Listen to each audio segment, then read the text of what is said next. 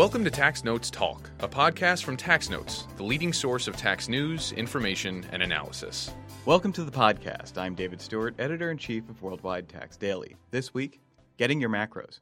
In this episode, we're taking a look at the economics of tax policy with Yair Listokin. He's a professor at the Yale Law School and is the author of the new book, Law and Macroeconomics Legal Remedies to Recessions. We talked about the ways that tax policy has affected past recessions and how it may help or hurt in the next one. I'm joined in the studio now by Professor Yair Listokin. And Yair, welcome to the podcast. Great to be here. Thanks so much for having me. Why don't we start off with, as a macroeconomist, how do you look at and how do you review tax policy? I think that tax policy is an instrument or can be an instrument of macro policy in general, even though we've come close to forgetting that. And uh, and the idea it's not the only goal, but coming from tax law, I'd say that we typically think about tax in terms of its micro efficiency, microeconomic efficiency, as well as administrability and justice and things like that. And I would like to add, not to replace anything, but to add macro into that set of things we're looking for in good tax policy. What sort of policy levers should we be focusing on uh, from a macro perspective? So, in when we're thinking about macro, we're thinking about in bad recessions trying to boost spending, and in booms trying to reduce it. And tax, naturally enough, is good at doing either or both. So, in bus, we uh, in a bad recession like we had in 2009 to whenever it ended, we want to have lower taxes, increasing discretionary disposable income and spending. And we did that a bit. I think we can do it more, and I think we can make the whole system more robust to the business cycle. All right, so you brought up the Great Recession, and how did tax policy play out during the Great Recession? What sort of stabilizers or, or destabilizers came mm-hmm. into place? Yeah, great question. So, first, I want to distinguish between automatic stabilizers and discretionary stabilizers. So, automatic stabilizers are parts of the tax code that automatically collect more revenue when things are good, when incomes are high, and less revenue when incomes are low and people are struggling. And that automatically stabilizes the economy by kind of buffering the effects of increase or decrease in income. So a big increase in income has less of an impact on people's disposable income because a lot of that big increase gets taken away in taxes. And similarly, a big decrease is also buffered by a reduction in tax revenue. And all that happens automatically, at least with a typical income tax. No laws have to change in order to get that buffering effect. So that's automatic. Then there's also discretionary. Discretionary requires Congress to pass a law. So in 2008 and in 2009, Congress was busy passing laws sort of reducing tax rates and providing all sorts of tax credits to kind of get spending going. And to do that, they actually had to truly pass a law rather than just kind of letting the system work on autopilot. Did these policies have a noticeable effect on mitigating the recession? I think yes. And one of my uh, favorite examples is what happened with corporate taxes. So corporate income tax payments plunged in uh, between 2008 and 2009 they went down by a, a, few hundred billion dollars. And this was at a time when corporations were really short of capital. So this reduction in their tax obligations, I think, was really important to their whatever investment spending they continue to make, or perhaps even just staying in business. So I think like that alone was a relatively effective automatic stabilizer right then and there, and particularly with respect to corporate income tax carrybacks. So NOL carrybacks which means that when a company has a loss in a given year, the government doesn't simply write a check. But if they paid income tax in previous years, they can carry today's loss back to previous years and get a refund of their previous income tax payments. The policy of carrybacks, which was extended in the 2009 Obama stimulus to be even more years going backwards, meant that a lot of corporations received a check from Uncle Sam in 2009 exactly when they needed it. And I think that that was an important piece of government stimulus. Okay, well, then following that recession, many years later, we've had uninterrupted growth over the last several years. And into that world of uninterrupted growth, we have the Tax Cuts and Jobs Act. So, mm-hmm. uh, overall, a stimulus type of tax plan into an already firing on all cylinders uh, economy. What sort of effects does the TCJA have from a macroeconomic tax perspective? So, a few things. First of all, I think TCJA tells us something about uh, about macro in general. It turns out that we had a lot more slack in the economy, certainly in the labor force, than we realized. And TCJA, however ill-timed, you know, passing a stimulus in good times is generally not a good idea. But it turns out that our economy had a lot more slack than we realized, in part because so many people had left the labor force during the recession. And it's only by running the economy particularly hot that we're actually learning that. That's one thing. But TCJA has, so that's its broader effect. But I think you're asking more specifically about like some of its provisions with respect to automatic stimulus. Mm-hmm. Yes. Okay.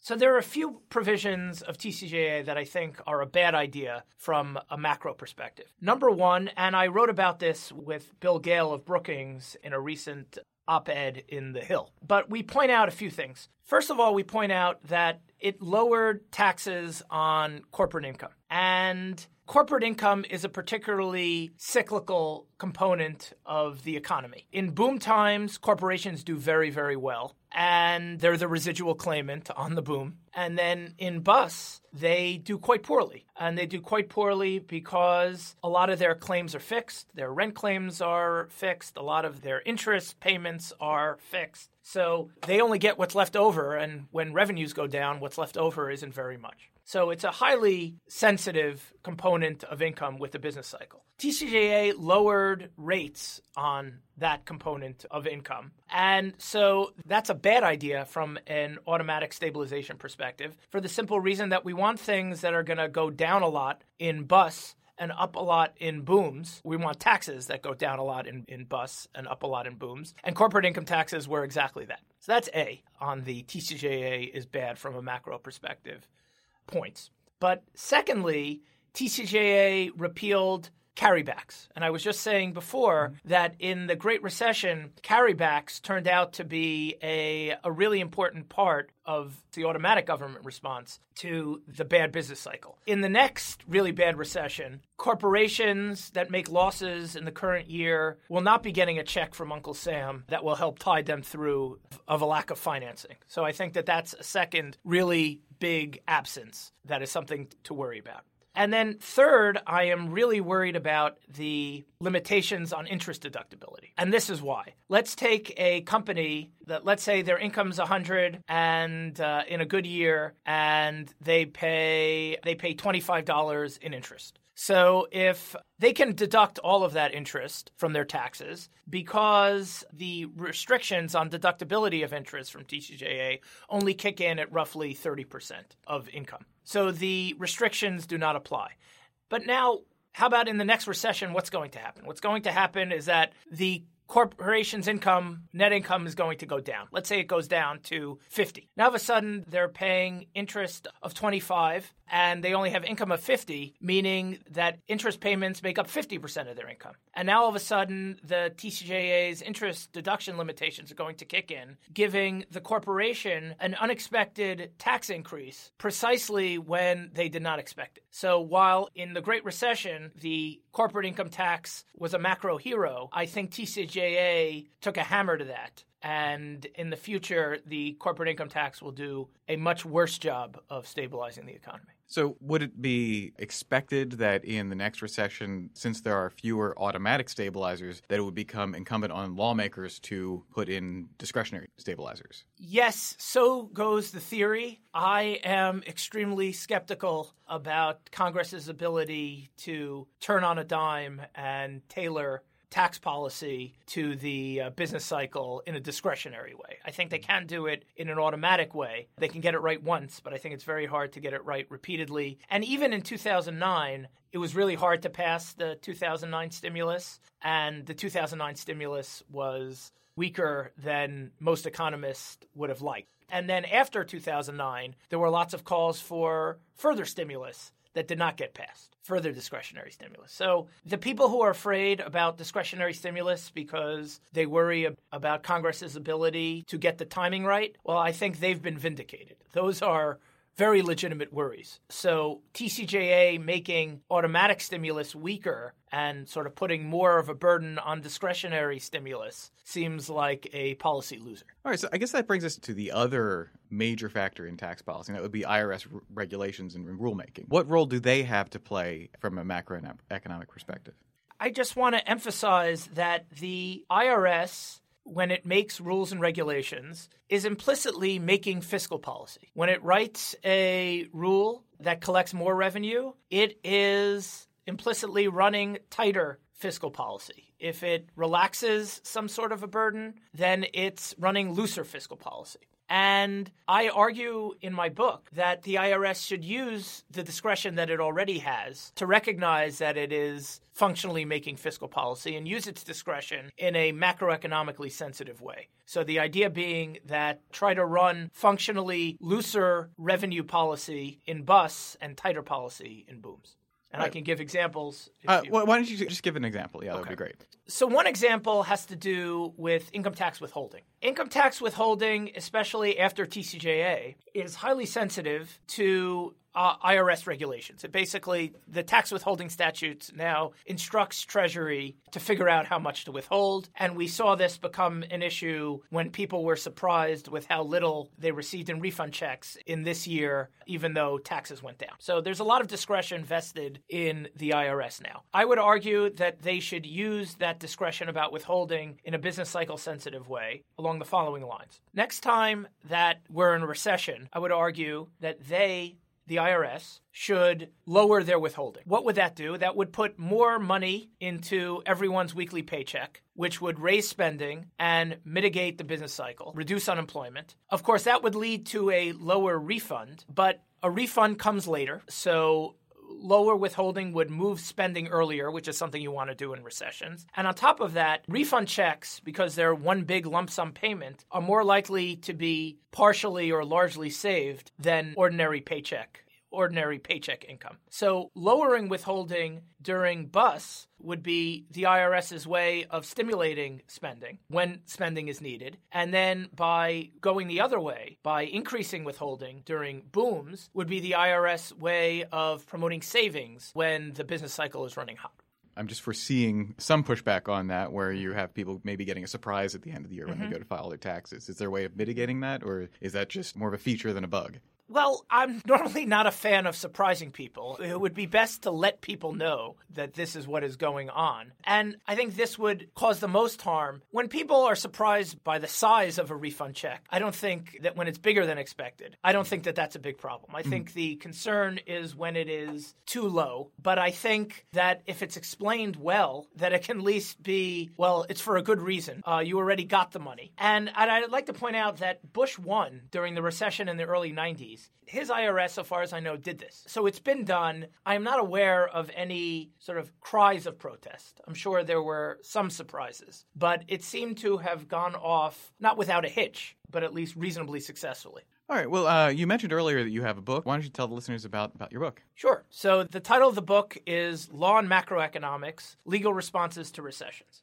And it goes through different possible responses to recessions. About a quarter of the book is about monetary policy, and it broadly argues that we've maxed out on monetary policy as a response to a recession. That having central banks buy more and more and more assets when interest rates hit zero, we're running into diminishing returns. That we're having central banks buy trillions of dollars worth of assets for only a marginal improvement in economic conditions. And we haven't even figured out exactly when the central banks can unwind their asset purchases. So I argue that I'm a fan of monetary policy, but I just think it's highly constrained especially when interest rates are zero. So I argue we need to look for other macro policy tools. One of them, which we've just spent the last however many minutes discussing, is tax policy and spending policy more generally, tax and spend. And unfortunately, and I speak as someone who teaches tax law, while macro, I think 30 plus years ago was regularly mentioned as a goal of tax policy. And I'm thinking here of Richard Musgrave, who wrote in his public finance book when he lists like what are the goals of tax. I think maybe the first thing he mentions is business cycle stability. Well, nowadays no one mentions it. I teach from a tax law casebook that spends a lot of time on microeconomic efficiency and the deadweight losses of taxes, spends a decent amount of time on administrability, never once mentions macro. I think that's a big loss because tax policy is such an important lever of macro policy in general.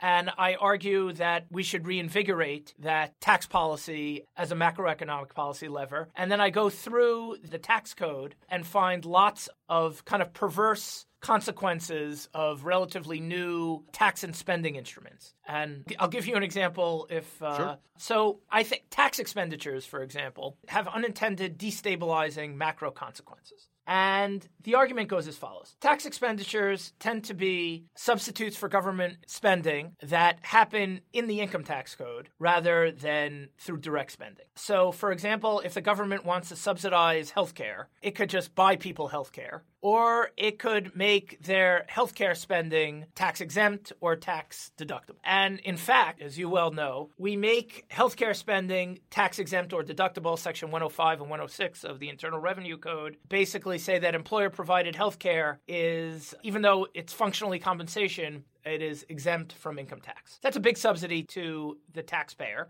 But unfortunately, while direct government spending, we would expect the subsidy to go up in bad times, tax expenditure subsidies tend to go down in bad times. And the argument goes as follows The exemption for employer provided health care is tied into employment. You need to be employed in order to get tax exempt employer provided health care. In BUS in 2009 and 10, employment goes down. Fewer people are eligible for employer provided health care. So the implicit government spending associated with subsidizing employer provided health care goes down, meaning that government spending, at least in this regard, goes down exactly when we would normally want it to go up. And this is going to be true about most most tax expenditures. And because tax expenditures are such a big deal, they're well over a trillion dollars. This is introducing a really large unintended destabilizer, again, which is going to amplify business cycles. We're going to spend less subsidizing in the bad times and more subsidizing in the good times when we want to do the opposite. So, very bad macro policy, and it turns out there are lots of examples of it in our tax regimes and in our spending regimes as well. All right. Well, if listeners want to read more about this, where can they find your book? It's available on Amazon, just Law and Macroeconomics, Legal Remedies to Recessions, and my name is Yair Listokin. Yeah, we will link to that in the show notes. Thank you very much for being here. Thanks so much for having me. It's been a pleasure. And now, coming attractions. Each week we preview commentary that will be appearing in the next issue of the Tax Notes magazines. We're joined by executive editor for commentary, Jasper Smith. Jasper, what will you have for us? In Tax Notes, Michael Cannon explains why tax year-end rules matter in M&A transactions. Also, Daniel Mayo examines how the gain recognition principles that are highlighted by the TCJA's Opportunity Zone regime affect the application of the Foreign Investment in Real Property Tax Act of 1980. In State Tax Notes, Richard Pomp discusses the implications and missed opportunities of Wayfair. Also, Martin Eisenstein and David Swetnam Burland discuss various state responses to Wayfair and potential corrections in the future. And in Tax Notes International, a group of practitioners from KPMG discuss the mutual agreement procedure, focusing on the workings between the U.S. competent authority and its counterparts in China, while Jeremy Cape considers current and proposed taxes on air travel in the UK and whether taxation can effectively lessen the environmental impact of flight. We also want to remind listeners of the June 30th deadline for our student writing competition. For more information, visit taxnotes.com forward slash contest. You can read all that and a lot more in the June 10th editions of Tax Notes, State Tax Notes, and Tax Notes International. That's it for this week. You can follow me on Twitter at TaxStew, that's S T E W. If you have any comments, questions, or suggestions for a future episode, you can email us at podcast at taxanalyst.org. And as always, if you like what we're doing here, please leave a rating or review wherever you download this podcast. We'll be back next week with another episode of Tax Notes Talk. Tax Notes Talk is a production of Tax Notes. You can learn more about us by visiting www.taxnotes.com backslash products. When major media wants the straight story, they turn to Tax Notes. Thank you for listening, and join us again for another edition of Tax Notes Talk. Tax Analysts Inc. does not provide tax advice or tax preparation services. Nothing in the podcast constitutes legal, accounting, or tax advice. A full disclaimer is included in the transcript.